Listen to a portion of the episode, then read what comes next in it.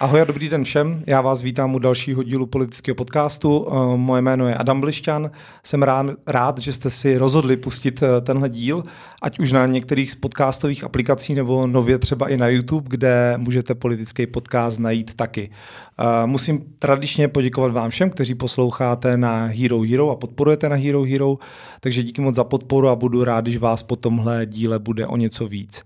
A teď už k dnešnímu hostovi, k tomu tématu, které budeme probírat. Eh,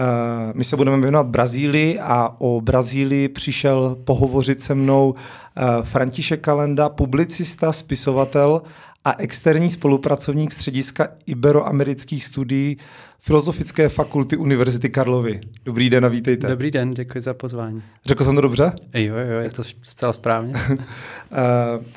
Tak, jak, jak už jsem eh, naznačil, my se budeme bavit o Brazílii, kde eh, proběhly eh, volby. Vlastně v neděli my natáčíme 4. listopadu, které skončily vítězstvím doufám, že to skloňuji správně, Luli da Silvy, nebo Lula da Silvy, když tak klidně opravte, což znamená, že dosavadní prezident Jair Bolsonaro skončí už po jednom období. Když jsem četl nějaké reakce vlastně bezprostředně po, po tom, co bylo jasné, že Lula, jak se mu říká, zvítězí a i potom vy jste o tom psal skvělou, eh, nebo mm, psal jste na Twitter vlastně ty postřehy toho, co se tam děje, tak, eh, tak ty reakce byly takové nervózní, protože nikdo nevěděl, jak to Bolsonaro přijme, tak eh, s tím odstupem několika dní, mm, jaká je situace v Brazílii dnes a jaký byl třeba ten vývoj posledních dní? Situace je o něco lepší, než eh, jsme se někteří možná obávali, a to v tom smyslu, že uh, Jair Bolsonaro po dvou dnech uh, odmlky úplně ne já bych tak řekl, neodmítl výsledky voleb, ale zároveň ani neuznal, ale eh, je dobré, že on vlastně vyzval tedy svoje, eh, svoje podporovatele, aby se neúčastnili žádných násilných nebo protizákonných akcí. Nicméně i v tuhle situaci, kdy se spolu dneska bavíme, tak eh, pořád ještě v několika státech Brazilské federace probíhají blokády silniční, pořád si je ještě policisté snaží odstranit a tedy část těch Bolsonaro Bolsonárových příznivců je vlastně mobilizována proti tomu Lulovi a proti jeho uh, hodně těsnému vítězství uh, různými konspiračními teoriemi, takže se v tuhle chvíli, po tom, co vlastně Bolsonaro už vystoupil dvakrát a dvakrát ty svoje příznivce vyzval, aby protestovali, ale aby protestovali nenásilně, aby neprotestovali třeba tím, že blokují právě hlavní silniční tahy, uh, tak se šíří, že byl Bolsonaro unesen, že byl Bolsonaro, ku jsem nenarazil ještě na to, že by byl vyměněn, to, je, to ještě ne, ale že že byl unesen, že je držen proti své vůli, že se připravuje každou chvíli vojenský puč, který svrhne Lulu a, a že prostě už se na to připravuje armáda, takže tomuhle všemu ještě pořád část takových těch řekněme, eh, nejtvrdších příznivců Bolsonára věří a odmítá tedy přestat eh, protestovat když, eh,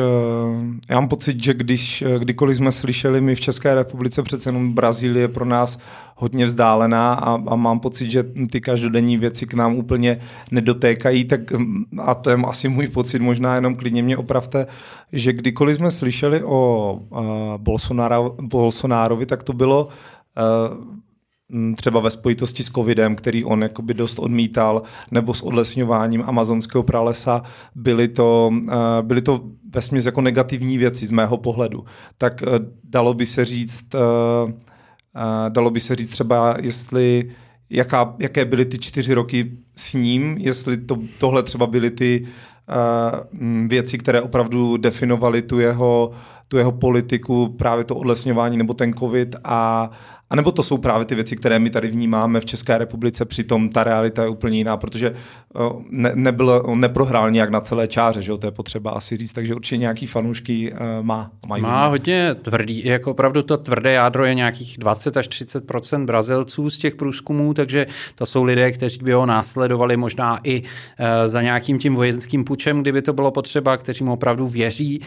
Ale ty čtyři roky byly divoké, bylo to taková, byla taková divoká jízda, hodně to bylo podobné tomu, co se dělo za Trumpa ve Spojených státech v tom, že se každý den objevoval nějaký nový skandál, nějaký skandální výrok, neustále se vlastně Bolsonaro hádal s těmi hlavními dalšími aktéry politickými i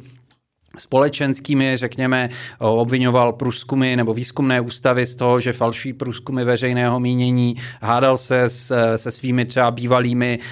nebo i stávajícími spojenci, hádal se s různými světovými státníky, které z něčeho obvinoval z toho, že třeba se chtějí zmocnit amazonského pralesa právě. Byla to jakoby z pohledu těch médií, tam byl neustále nějaký konflikt, byla to taková permanentní kampaň, to bych ostatně řekl, že je poměrně definující pro ty různé, řekněme, populistické, ať už levicově nebo pravicově populistické hlavy států, že oni vedou tu permanentní kampaň. Eh, co se týče té Amazonie a toho covidu, Tady bych to asi roz, rozdělil v tom smyslu, že ten covid ten hodně rezonoval v Brazílii, samozřejmě. Hodně rezonovali, eh, rezonovali ty různé Bolsonárovy eh, výroky, které třeba spochybňovaly to, jak vážný je ten covid, pak eh, rezonovalo to, že se, že se třeba vymezoval proti vakcínám a proti jejich účinnosti, nebo že doporučoval různé takové pseudo léky typu ivermectinu, hydroxychlorokinu, on, on dokonce je také nechal vlastně nakoupit ve velkém, hlavně ten hydroxychlorokin, to, to je jeden z těch jeho skandálů že do toho byly investovány státní prostředky a kvůli tomu mu onehdy, uh, mu onehdy rezignoval ministr zdravotnictví. Uh,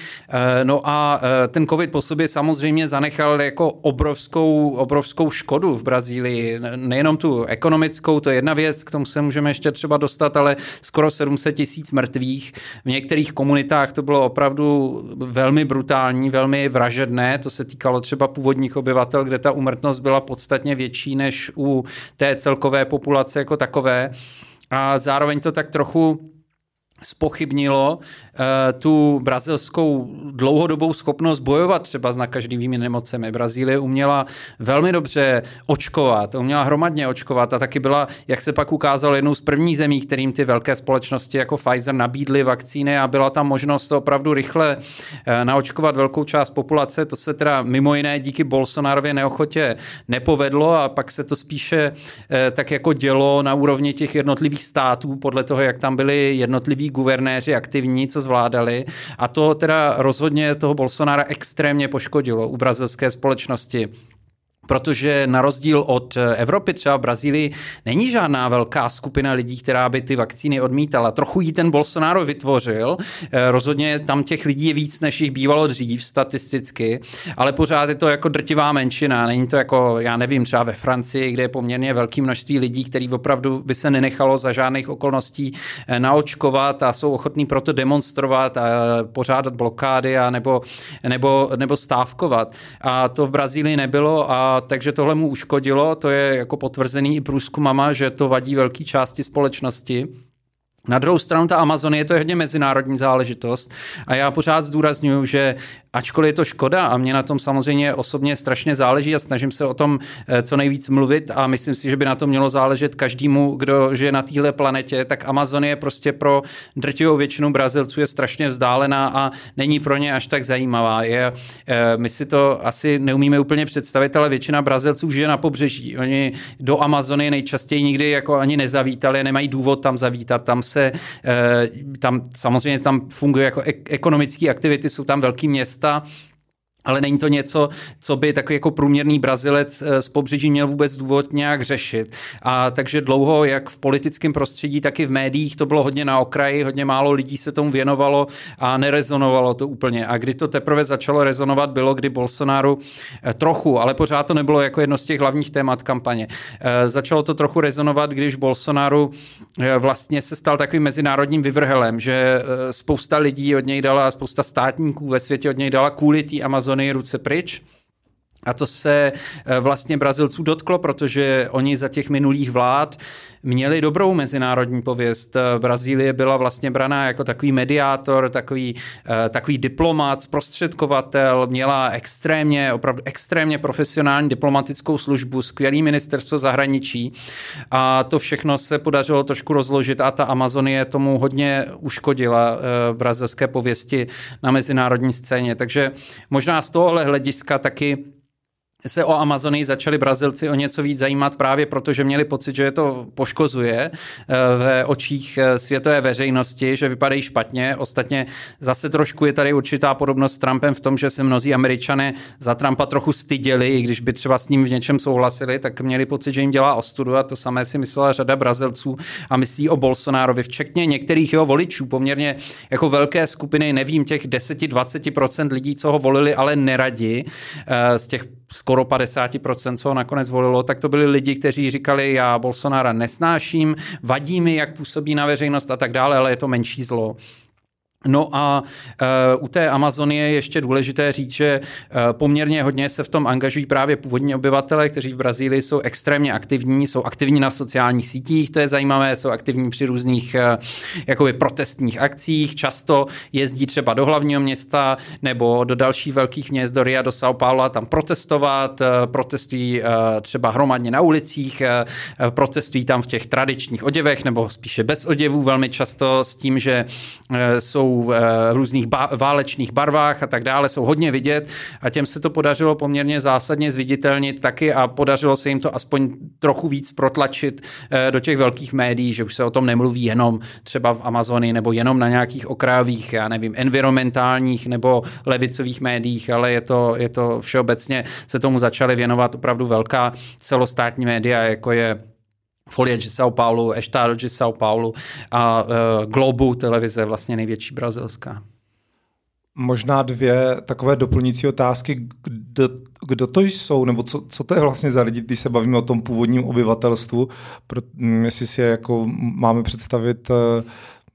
teď já nechci nějak urazit, takže, takže budu rád, nebudu už nic dodávat. A ta druhá věc, proč se vlastně amazonský prales eh, odlesňuje? Já jsem někde slyšel, že je to kvůli dřevu, někde zase kvůli chovu dobytka, tak jestli to můžete uvést eh, na pravou míru. Kdo jsou původní obyvatele? No tak jsou to potomci eh, těch které, obyvatel, kteří žili v Brazílii před eh, evropskou kolonizací. Brazílie byla v úvozovkách objevená v roce 1500, začaly tam proudit eh, obrovské množství, začalo tam proudit obrovské množství imigrantů z celého světa. Úplně se to obvykle neříká, ale Brazílie je hodně podobná zase Spojeným státům v tom, že tam jsou vlastně skupiny imigrantů z ze všech prakticky států Evropy, je tam i určitá česká exulantská komunita, a spousta lidí má české křesní jméno, co je celkem zajímavé, ale e, taky e, japonská komunita obrovská, vlastně v Brazílii, že největší japonská komunita e, mimo Japonsko, São Paulo má obrovskou japonskou čtvrť e, a potom e, jsou tam Korejci, Indové, prostě z celo, e, jsou tam obyvatele z celého světa prakticky. A e, ti původní obyvatelé uh, jsou, uh, jejich, jejich opravdu hodně málo, je to myslím nějaké jedno procento mm, obyvatel v tuhle chvíli a e, žijí často, e, žijí teda dnes na území takzvaných, nejčastěji na území takzvaných indiánských teritorií, což je vlastně podle ústavy z roku 1985 e, je místo samozprávy, místo, které oni mají možnost rozhodovat o tom, kdo tam může vstoupit, za jakých okolností mají určité, určitá práva, co se týkají třeba vzdělávání, zdravotní péče a tak dále. A to jsou teda obrovská území, na kterých leží, na kterých je poměrně málo obyvatel a velká část těchto území je na území amazonského pralesa. Ne všechna, najdete třeba, to mě uh, celkem bavilo, uh, jedno, jedno indiánské teritorium najdete třeba asi hodinu vlakem od São Paula, uh, tak zhruba jako mezi dvěma dálnicemi leží jedna, jedna indiánská vesnice, uh, to trošku smutný pohled na to, ale uh, a najdete je tedy po celé zemi, ale, ale opravdu hodně a ty největší uh, jsou v amazonském pralese. Eh, no a pak je tu drtivá většina těchto lidí žije v nějakém kontaktu s civilizací. Je potřeba říct, hodně těch lidí eh, jde třeba pracovat do velkých měst, tráví několik měsíců v roce prací, nebo někde studovala velmi často se pak vrací zase zpátky, takže nejsou úplně jako v izolaci, ale je úplně eh, drobná vlastně částečka eh, těch původních obyvatel, kteří jsou takzvaně nekontaktovaní nebo izolovaní a to jsou obyvatelé, kteří se, nebo kmeny, které se rozhodly a skupiny, které se rozhodly jakoby žít mimo kontakt civilizací. Není to nutně, že by netušili o existenci civilizace, ale vlastně zase z ústavy mají na to právo, aby nebyli kontaktovaní, aby nechali žít tím původním způsobem života a to pak zase narušují často někteří ti nelegální těžaři, a nebo třeba taky často misionáři. Eh, to je velký konflikt, že vlastně misionáři porušují zákony tím, že se snaží tyhle lidi obrátit ke křesťanství a, a pak třeba taky jim tam občas za, zavlečou nějakou nemoc. To se stává často, protože tyhle skupiny samozřejmě jsou uh, podstatně méně odolné, nemají očkování velmi často, myslím jako ta, ta klasická prostě dětská očkování, nemají s tím nějakou zkušenost s těmi nemocemi a tak dále, takže to, uh, to může být problém. Ta, ti původní obyvatelé jsou opravdu jako nesmírně pestrá skupina lidí, jsou tam intelektuálové, jsou tam uh, lidé, kteří uh, vystudovali v zahraničí, antropologové třeba často, uh, kteří se pak vrátili a vedou nějakým způsobem ty komunity, jsou tam učitelé, je to, je to velmi pestrá skupina lidí, kterou není lehké zaškatulkovat, mluví obrovským množstvím jazyků, to bych taky rád řekl. Tak a druhá otázka byla, jak, jak probíhá odlesňování. No a proč vlastně tak? A proč? Eh, no, eh, obojí je pravda, jak, eh, ta, jak ti těžaři dřeva, tak vlastně ti chovatelé dobytka obojí odlesňuje samozřejmě. Obojí se děje částečně nelegálně, respektive problém největší je právě ta je to nelegální odlesňování. Na některých místech je problém s tím, že vlastně ta půda jakoby oficiálně nikomu nepatří v tom amazonském pralese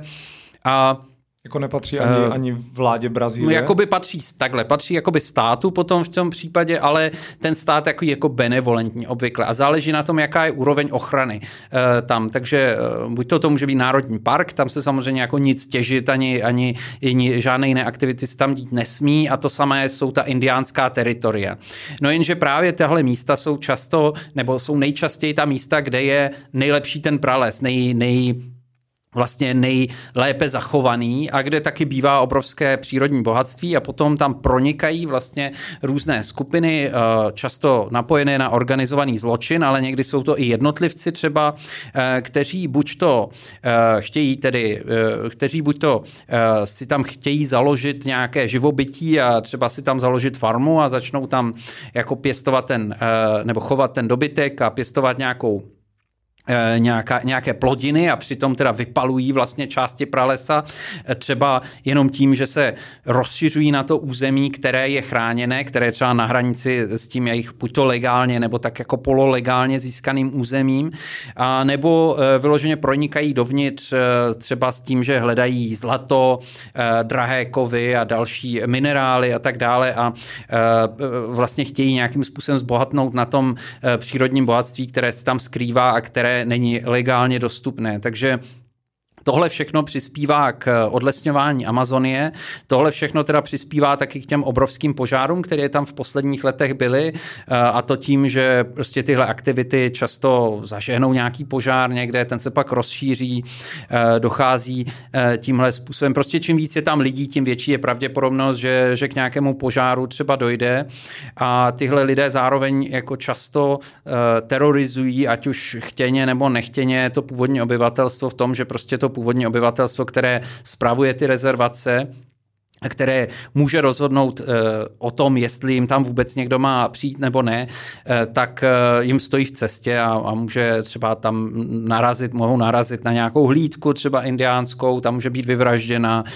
může tam docházet k potyčkám toho, že zase třeba ti těžaři potřebují nějakou manuální sílu, tak přijdou do indiánské vesnice, všechny tam zotročí a naženou je do dolů, tohle všechno se tam jako děje na denní bázi, je to trošku takový divoký západ Brazílie. A děje se to i proto, že jsem to pochopil dobře, že je to všechno hrozně daleko od těch uh, hlavních měst, takže nechci, že to jako nikoho nezajímá, ale, ale tím, jak je Brazílie obrovská, což možná my tady v Česku si ani nedovedeme představit, uh, tak je to prostě daleko od té síly, která by s tím mohla něco, něco dělat. Je to hodně daleko a často, teda je nutno říct, i ty vlastně mm, třeba prefekti, takže jak bych to řekl, starostové těch bližších větších měst, nebo i ty guvernéři těchto států, tak často zase s těmi těžaři mají nějaké vztahy. Buď to je tak jako nechávají být, anebo vyloženě na ně bývají třeba napojení určitým způsobem, mohou z toho třeba ekonomicky profitovat. A takže, takže trošku přitom mohou ří oko a ta federální vláda samozřejmě její možnosti jsou omezené, jak může zasáhnout. Ten prostor je obrovský, jsou to miliony kilometrů čtverečních Těžko se monitoruje samozřejmě, ale co byl vlastně velký problém Bolsonára bylo to, že už tahle omezená možnost toho federálního státu něco dělat, tak eh, byla vlastně systematicky narušována ze strany Bolsonára. On ty federální agentury, které tohle mají na starosti, to jsou eh, federální agentury jako IBAMA, které, které mají vlastně monitorovat eh, ta chráněná území, mají pokutovat a mají ty případné nelegální aktivity a mají eh, jim také předcházet, eh, tak ty všechny přišly o peníze velmi výrazně a taky přišly o třeba dlouholeté spolupracovníky, rozložili se tam vztahy právě s tím původním obyvatelstvem, to samé eh, ta takzvaná národní indiánská agentura FUNAI,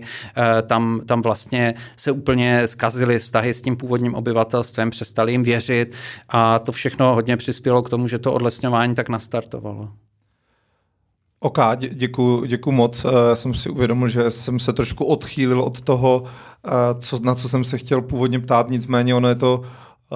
tak zajímavé a zároveň tak vzdálené pro někoho, pro někoho jako, jsem, jako jsem já. Věřím, že eh, spousta posluchačů taky v Brazílii, nebo diváků vlastně, když jsme i na YouTube, eh, nikdy v Brazílii nebyla, tak asi by stálo za to se tam podívat, ale to by asi bylo potřeba se tam vracet možná každý, každý měsíc, ne, aby člověk měl ča, jako šanci tu Brazílii trošku víc poznat. Já vlastně do Brazílie cestuju 10 let a, eh, a, a zajímám se o ní a píšu o ní a za tu dobu dobu eh, jsem procestoval tak asi polovinu, a ne procestoval, navštívil tak asi polovinu těch brazilských států. Včetně teda Amazonie, kde jsem i dělal průvodce turistického trošku, ale samozřejmě jako v malínčkém kousíčku té obrovské Amazonie, kdy, eh, kdy, když člověk se jenom trošku podívá na mapu, tak si pak, pak říká, že vlastně nikde nebyl. Zvlášť, zvlášť té Amazonii, kde se taky těžko cestuje. Zatímco v těch státech eh, na pobřeží se cestuje relativně lehce, Eh,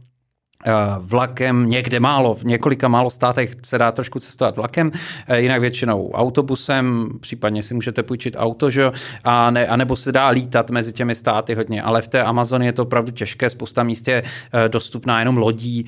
třeba, anebo vrtulníkem v některých případech, nebo takovými maličkými letadly, které spojí ty indiánské komunity se zbytkem světa a to je jak nákladné časově, tak i finančně samozřejmě.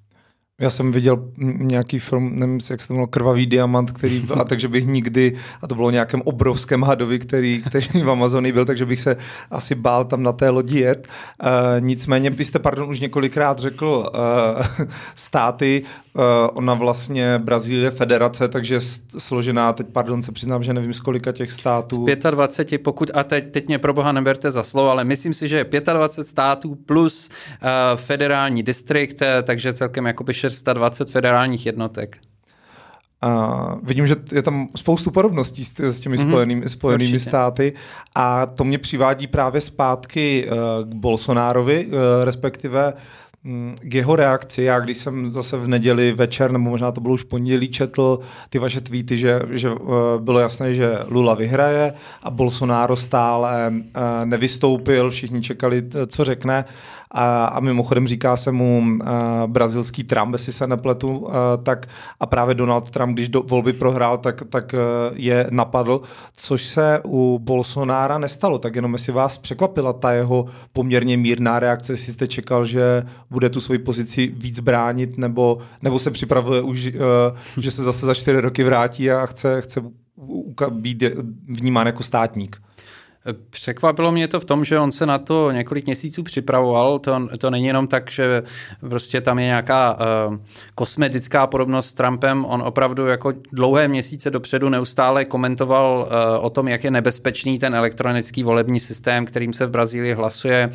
a že je tam nebezpečí nějakého heknutí toho systému, o tom hodně mluvil a málo se to říká, tak já to zase zdůrazním, ale on spochybnil už ty minulé volby v roce 2018, kdy pak vlastně říkal, že měl vyhrát už v prvním kole a potom taky spochybnil volby v roce 2014, kde měl podle něj zvítězit ASU Neviš, ten pravicový, pravicový kandidát, eh, který tehdy tím nejtěsnějším, mož, eh, historicky nejtěsnějším rozdílem prohrál s levicovou nástupkyní Lulida Silvy Jilmou Husefovou. Eh, takže tam byla dlouhá tradice, ale vlastně ty dva dny, které on čekal, i nějaké informace ze zákulisí, které unikly do médií, hodně naznačují tomu, že on nad tím přemýšlel, že vlastně možná hledal spojence pro tuhle, eh, pro tuhle možnost, pro to, aby ty volby vyloženě napadl, což teda neudělal, ale on je, jak říkám, on je zase úplně neuznal, taky tomu, eh, tomu soupeři nepogratuloval a je možné, že ještě v příštích dnech eh, jako pustí do médií nějaké nové informace. On je, bych řekl, trošku typický zase jako ten Trump tím, že on, on hodně říká věci nepromyšleně a když mu to zrovna přijde na jazyk, Což teda paradoxně, paradoxně vedlo třeba k tomu, že eh, nabil před, před volbami svým soupeřům tím, že ho začali označovat za pedofila, protože eh, v nějakém rozhovoru se tak nechal unést tím, že vzpomínal, jak viděl eh, partu nějakých 14-15 letých prostitutek a jak byly krásně nalíčené a tak a takhle se nad tím, nad tím rozplýval a pak to teda samozřejmě politická opozice velmi využila. Ale on měl ten problém, že, že za ním nestojí žádná velká politická síla, že uh, přestože jeho, spousta jeho spojenců byla zvolená, uh, byla dokonce uh, jakoby lidi, kteří kandidovali s podporou Bolsonára, tak posílili jak v kongresu, tak posílili na počtu uh, guvernérů, zvláště v některých opravdu významných státech, vys právě São Paulo, nejlidnatější brazilský stát, skoro 50 milionů obyvatel a e, ti všichni lidé od něj okamžitě dali ruce pryč, takže on e, se trošku asi e, podivil e, a zjistil, že nemá, kdo by ho v tom úsilí podpořil. A zároveň teda poněkud opožděně přišel na to, jak funguje brazilský politický systém, e, který funguje tak, že kdo drží moc, tak tomu se ti lidé e, z drtivé většiny politických stran jako automaticky se k němu jako přiklánějí, alespoň částečně výměnou samozřejmě za různé e, jako eh, ústupky a pozice a tak dále. A když tu moc ztratíte, tak eh, o vás nikdo moc nestojí. A on vlastně má taky tu smůlu, že se mu nepodařilo si vybudovat vlastní stranu pořádně. On původně přemýšlel, že založí nějakou stranu, myslím, že se to mělo jmenovat Brazilská aliance nebo tak nějak. A ta, to úplně stroskotalo, nepodařilo se mu to zaregistrovat. A on se musel vrátit do strany, eh, takzvané liberální strany, za kterou kandidoval minule, která ale není jakoby pod jeho absolutní mocí, jako řekněme velká část republikánské strany eh, ve Spojených státech. To je strana mnohem starší, eh, strana, která vždycky jaksi lavírovala mezi levicí a pravicí právě podle toho, kdo byl momentálně u moci a on zjišťuje, že nedokázal ani u téhle strany úplně dokonale prorůst těmi strukturami tak, aby ti lidé, kteří za ní byli zvoleni, aby ho v takovémhle nějakém úsilí o spochybnění voleb bez, bez jak bych to řekl, nekriticky spochybně, podpořili. Pardon. Já jsem někde četl, že, nebo slyšel, že on snad vystřídal 8 nebo 9 politických stran, což je... Ano, je to politický přeběhlík od, a taky se málo říká, že on je prostě profesionální politik. On od začátku 90. letech byl, let byl neustále v parlamentu. Je to docela zábavné, protože on se v těch minulých volbách 2018 prezentoval jako politický outsider, přestože neustále seděl v tom parlamentu. Ale za tu dobu, co seděl v tom parlamentu, skoro 30 let,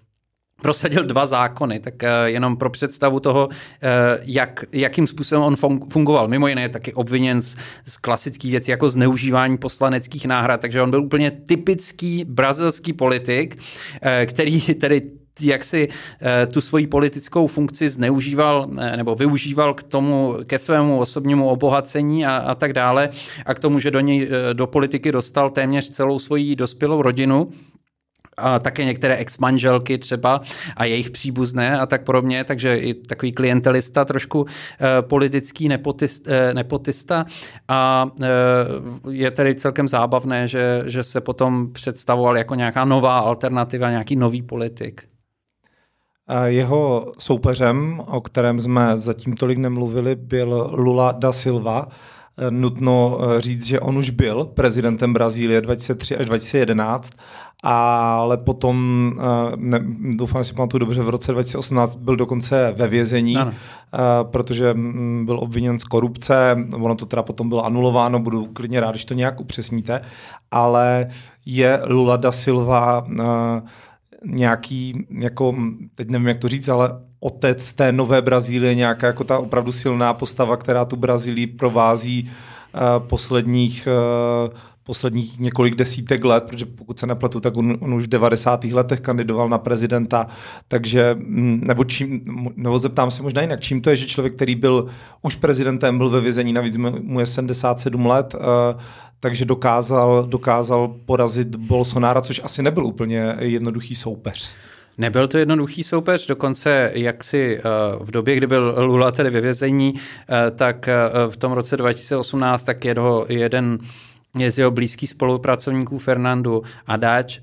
který býval eh, starostou São Paula, toho města, eh, tak několik států, tak vlastně s Bolsonarem prohrál poměrně přesvědčivě ve druhém kole, takže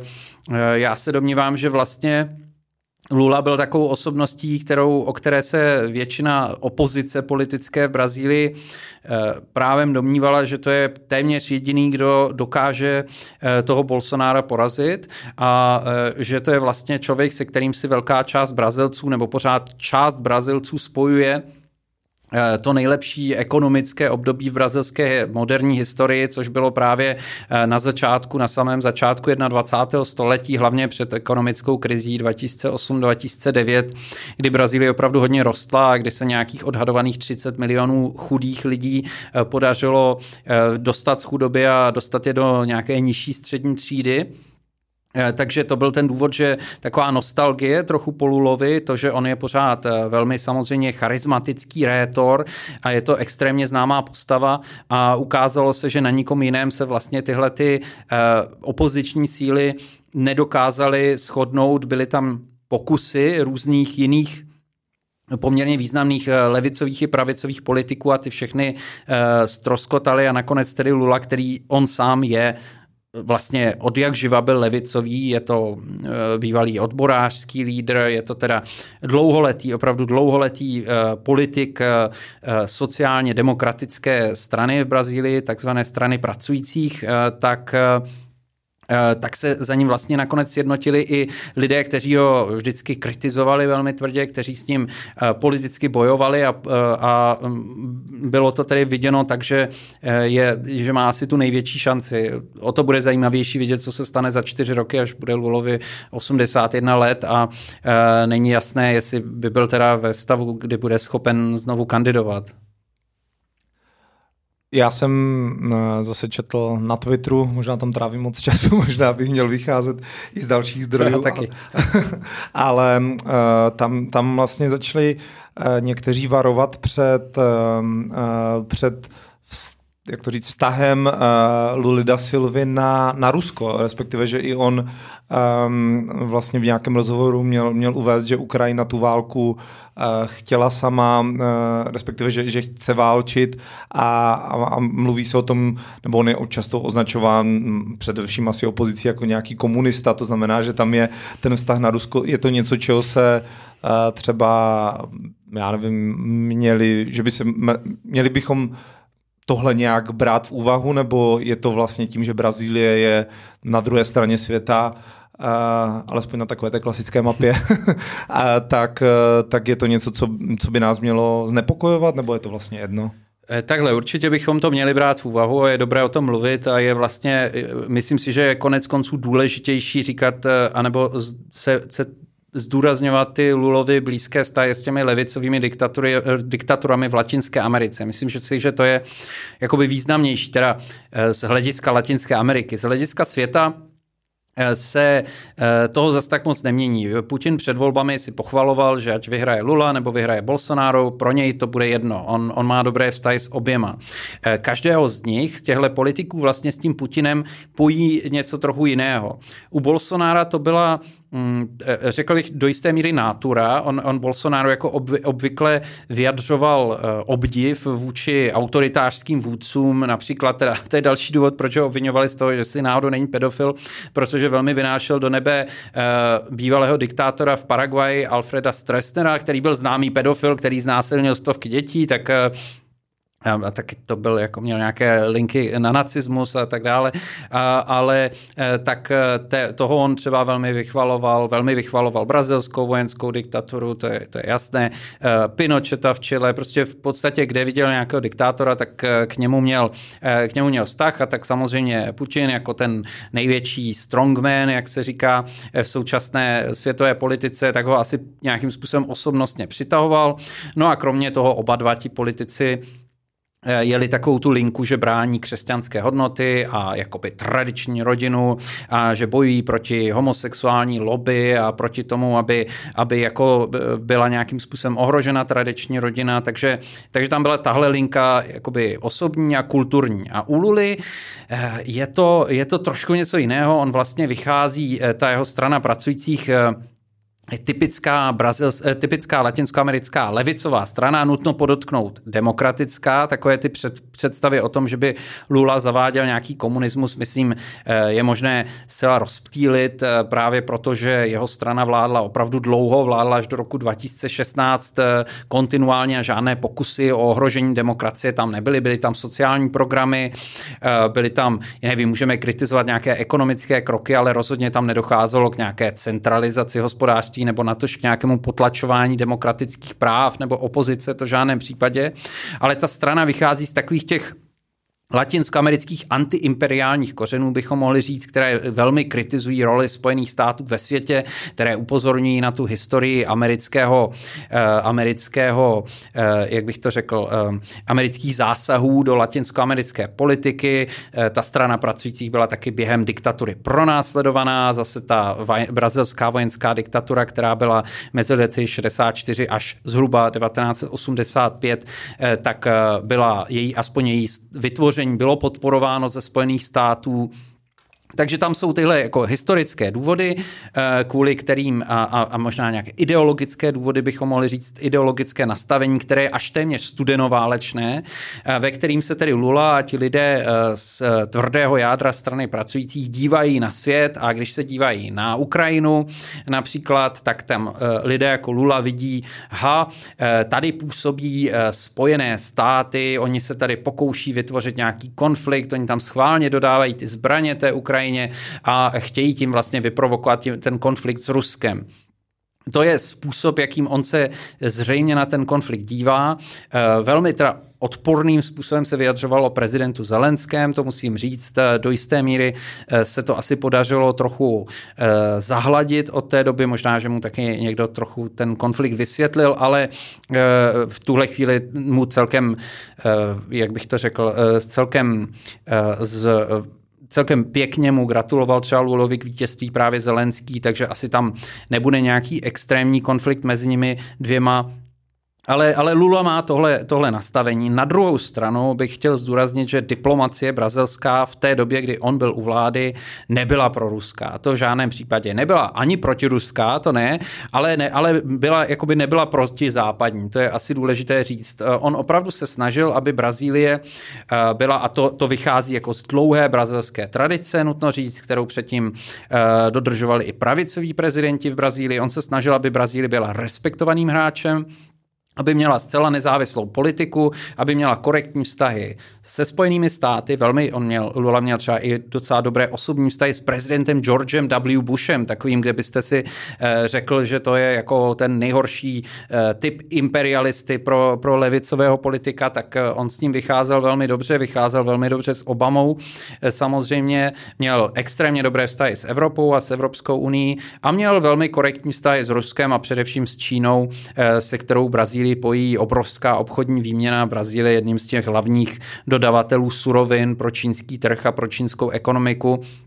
Takže spíš, co čekám, je takováhle, řekněme, neutrální, uh, uh, jak bych to řekl, uh, středová politika, kdy Brazílie určitě nebude dodávat Rusku zbraně, určitě se nedá čekat, že by nějak jako podporovala ruskou agresi, ale nebude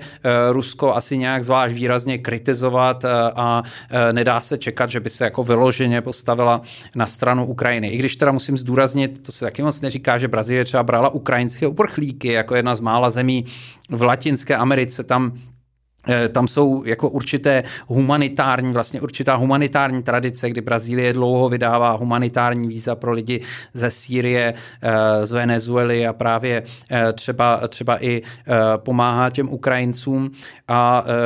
takže tam, tam jsou jako pozitivní kroky a vlastně tam asi nedojde, nedojde k žádnému výraznému vývoji, protože Bolsonaro sám taky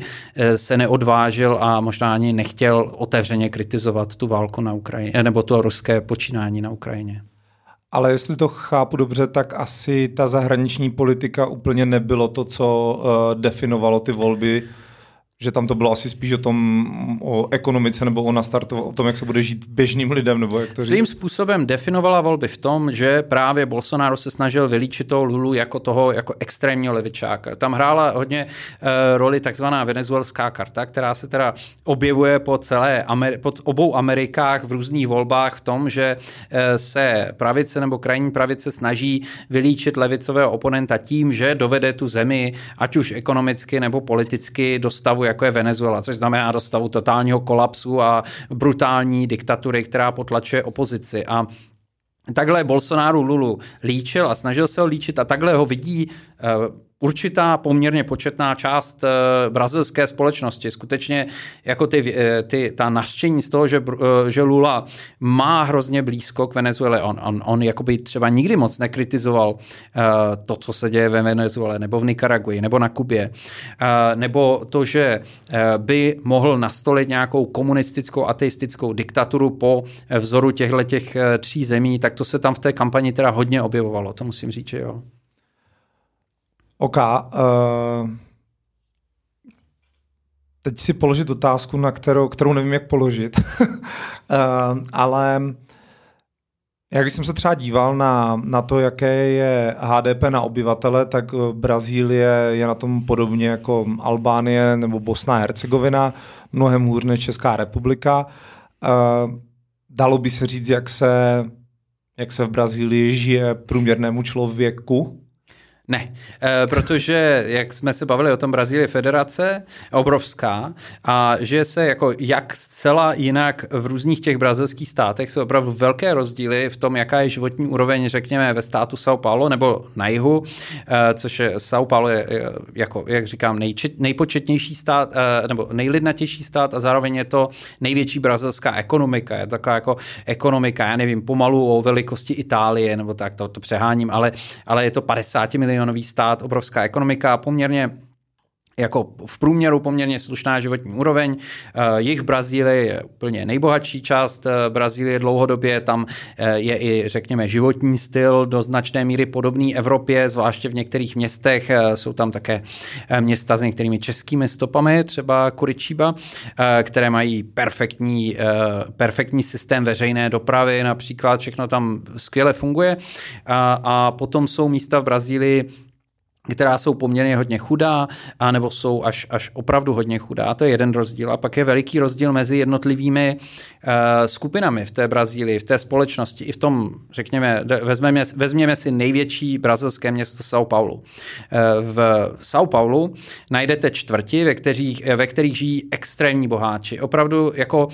ti boháči v Brazílii jsou tak neskutečně bohatí a tak neskutečně odtržení od zbytku společnosti. Mám s nimi jisté drobné osobní zkušenosti, zkušenosti,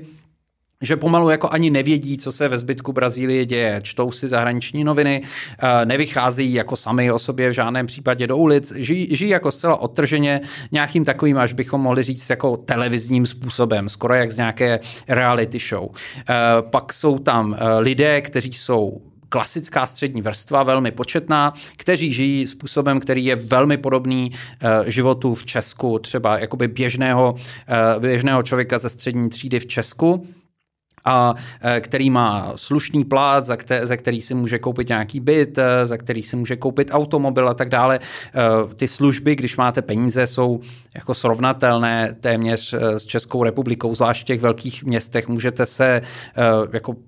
po čem toužíte, to dostanete. Eh, jsou tam limity těch veřejných služeb určité, ale zase na druhou stranu Brazílie v tomhle bych řekl jako extrémně vyspělá je v tom, že má eh, zadarmo státní zdravotní péči pro všechny. Pokud vám se něco stane v Brazílii, mám s tím osobní zkušenost, eh, Nemusíte mít žádné cestovní pojištění, nic. Když jdete do státního systému, tak vás tam ošetří zadarmo. Prostě máte všechnu péči zadarmo, to samé pro cizince, jako pro přistěhovalce a tak dále. Má zadarmo uh,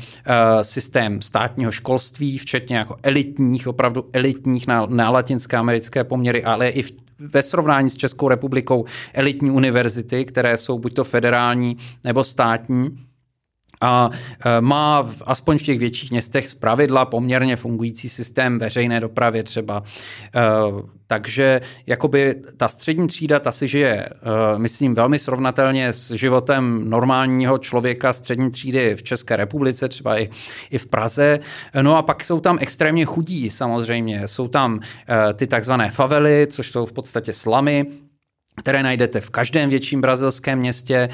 kde žijí v miliony lidí samozřejmě, eh, kteří zase jsou mezi nimi určité rozdíly. Eh, někteří z nich eh, žijí v opravdu špatných podmínkách, že teda téměř nemají střechu nad hlavou. Mnozí z nich žijí spíš v takových jako menších, v takových menších poloimprovizovaných obydlích, které ale zase mývají elektřinu, mývají tekoucí vodu, velmi často dnes mají internet a satelit. To je takové celkem typické vybavení, ale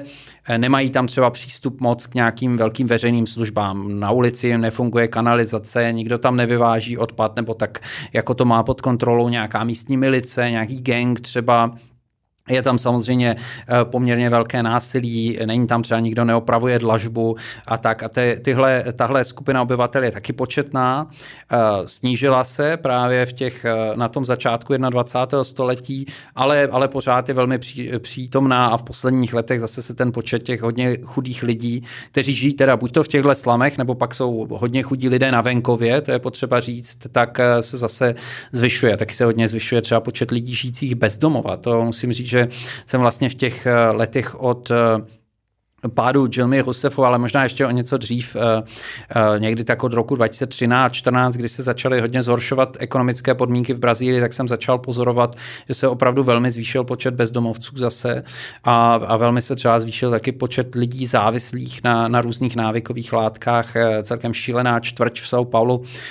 se jmenuje Krakolandia, kde jako tisíce lidí na ulici berou crack. Jo, tam to je, to je úplně neuvěřitelná scéna a, a policie se s tím snaží dlouhodobě něco dělat a moc se to nedaří a a to jsou ti lidé opravdu na absolutním okraji společnosti, to je chudoba a, a, a vyloučení, které si tady úplně nedokážeme představit. Jakože jsou na tom ještě mnohem hůř než těch favelách. Jo, to samozřejmě. To, to, jsou, to jsou jako nejčastěji jsou to lidi bezdomova. Úplně. Spousta těch lidí má nějaké uh, psychické problémy, které nikdo uh, neřeší, uh, ztratili z pravidla zaměstnání, že jo? A, a často žijí vyloženě v té čtvrti tam někde v nějakém stanu třeba. A tam, a tam teda berou ten krek. Um, teď, jsem, teď jsem chtěl položit otázku z Twitteru, na kterou jsem se, kterou vím, že tam jedna přišla, ale uh, abych úplně neskákal, tak já uh, já jsem se na tu otázku, která vím, že je samozřejmě hloupá, jak si že průměrnému člověku asi kdekoliv na světě nejde říct, takže děkuji, že to takhle rozvedl, ale uh, já jsem četl, a my jsme se o tom bavili na Twitteru, tu knížku, která se jmenuje Nemesis, drogová bitva Orio, což doporučuji teda všem, mě se četla skvěle, eh, je to knížka o vlastně drogovým bosovi, který se stal drogovým bosem tak trošku z donucení, protože neměl na zaplacení eh, léčebných výdajů za svoji dceru, jestli se nepletu, respektive potřeboval prostě udělat nějaké vybavení, eh, tak aby ta dcera, která byla oslabená, tak mohla přežít, přežít v tom domě v té favele.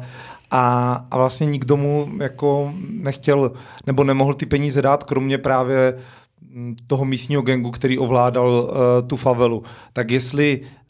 ten, ta celá kniha je trošku jako hnaná do extrému, nebo jestli tohle je uh, fakt způsob, jak se v těch favelách musí přežívat. Vy jste třeba říkal, že to státní, uh, státní zdravotnictví je vlastně zdarma. Jo, tam je problém teda samozřejmě zase druhá strana toho státního zdravotnictví je, že tam často na to ošetření strašně dlouho čekáte. Někdy to tam lidi jako umírají při čekání na to, na to ošetření. Záleží zase hodně, kde, kde jste. Jsou místa, kde je poměrně široká síť toho ošetření, ale když jste v nějakých odlehlejších místech, třeba na tož v Amazonii, tam je to velký problém, tak domoci se nějaké státní zdravotní péče bývá problém. To, jsem, to, to bych měl asi doplnit. Ale jako zase to beru tak, že vlastně na to, jak ta Brazílie v celkových eh, číslech není až tak bohatá, eh, tak je schopná zajišťovat aspoň tyhle věci, což, což považuji jako za poměrně fascinující a, a mělo by se to možná eh, častěji říkat, že ten, že ten stát jako vlastně plní určité eh, klíčové úlohy, které možná ani neplní v některých hodně vyspělých státech, jako ve Spojených státech například. To, je, to mě vždycky fascinovalo. Ty, ty favely, ta, tahle kniha konkrétně, ona vlastně popisuje dobu, která už je trochu za námi, eh, v tom smyslu, že eh, tam, eh, tam jsou třeba i popisy o tom, jaká byla obrovská třeba kojenecká umrtnost, opravdu typicky, že, že ženy se zbavovaly třeba některých svých dětí, když je nemohly uživit a tak dále. To, to byla opravdu jako chudoba zase ještě hnaná do většího extrému, než je dneska. Tam myslím, že právě hodně zasáhla ta vláda nejenom Lulida Silvio, ale už předtím Fernanda Enrique Cardoza, což byl teda pravicový prezident, ale ale uh, vlastně bychom mohli říct jako nějak co, sociálně citlivý, který už začal s určitými sociálními reformami a že vlastně uh, v těch uh, favelách jako to není tak, že by se tam většinou umíralo hladem nebo že by opravdu ti lidé byli v takové chudobě, že, že nemůžou vůbec přežít. To, to si myslím, že se dneska tolik neděje. Ale ty gengy tam samozřejmě pořád hrají hodně významnou úlohu, zvláště v některých těch, eh, v některých těch čtvrtích a eh, často hrají i tuhle tu jakoby sociální úlohu, že eh, vlastně je to pro člověka z takové vyloučené oblasti, když se přidáte ke gengu, tak je to jedna z mála možností, jak si vydělat třeba peníze. Ono totiž, to, to bych možná měl říct, ono totiž ti lidé z těch favel, v Brazílii se jim říká faveládos a to je, to je takový cejch trošku, jo? když jste s favely, tak už eh, automaticky, tak samozřejmě je velmi pravděpodobné, že eh, jste třeba nedochodil školu nějakým způsobem, nebo eh, že ta kvalita i té místní školy je velmi nízká. Je tím pádem velmi pravděpodobné, že jste z nějakého mm, jako rodinného prostředí, kdy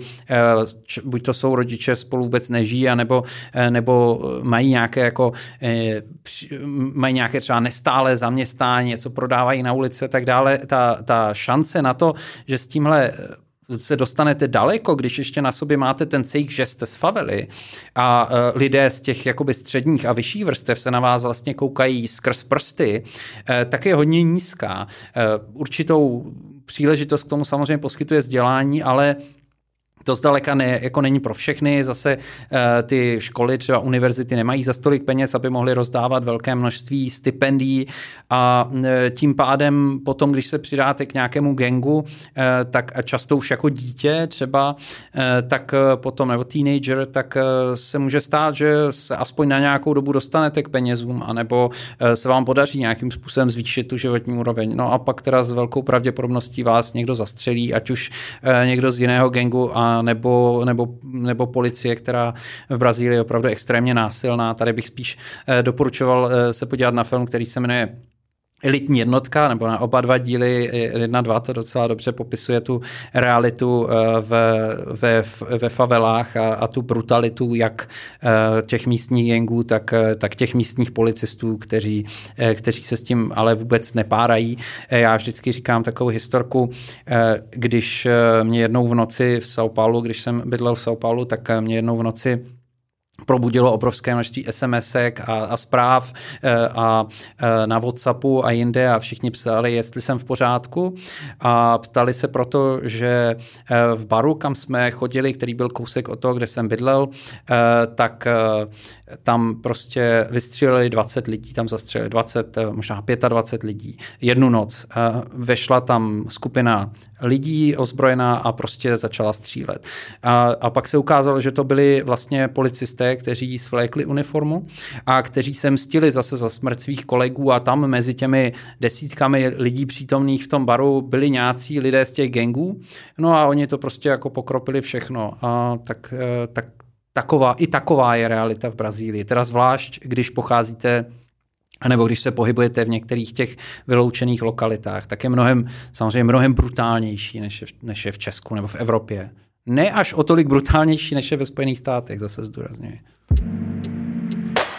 Na tomhle místě končí veřejná část rozhovoru s Františkem Kalendou. Musím říct, že ty jeho znalosti jsou opravdu neskutečné a to nejenom o Brazílii, ale o celém jihoamerickém kontinentu. My jsme si povídali ještě dál, zhruba další 20 minut. Eh, tady tuhle část najdete na Hero Hero. Eh, tu adresu už asi znáte, ale pro jistotu je to herohero.co lomeno politický podcast a tam se dozvíte například to, jestli Bolsonaro může udělat revoluci, jestli by mohl se chopit moci násilím předtím, než bude oficiálně uveden do prezidentského úřadu. Mluvili jsme také o tom, co znamená eh, spojení Brazílie s Čínou, která se eh, stala důležitým obchodním partnerem. A na závěr jsme mluvili o české stopě v Brazílii, to znamená, jak eh, je tam zapsáno eh, jméno České, respektive Československé republiky. A dozvíte se například taky, že jedno z nejznámějších nebo nejčastěji používaných men v Brazílii je Ludmila tak to se možná už prozradil něco z toho bonusového obsahu, ale věřím, že i tak je tam spousta dalšího, kvůli čemu si to stojí e, za to poslechnout. Kdybychom se neviděli na Hero Hero, tak tady zůstávají ty další platformy, jako je Instagram, YouTube nebo TikTok. Budu rád, když se kdekoliv eh, uvidíme, když budete politický podcast sledovat. A to už je ode mě dneska všechno. Budu se zase brzo těšit u dalšího dílu politického podcastu naslyšenou nebo naviděnou. Díky moc.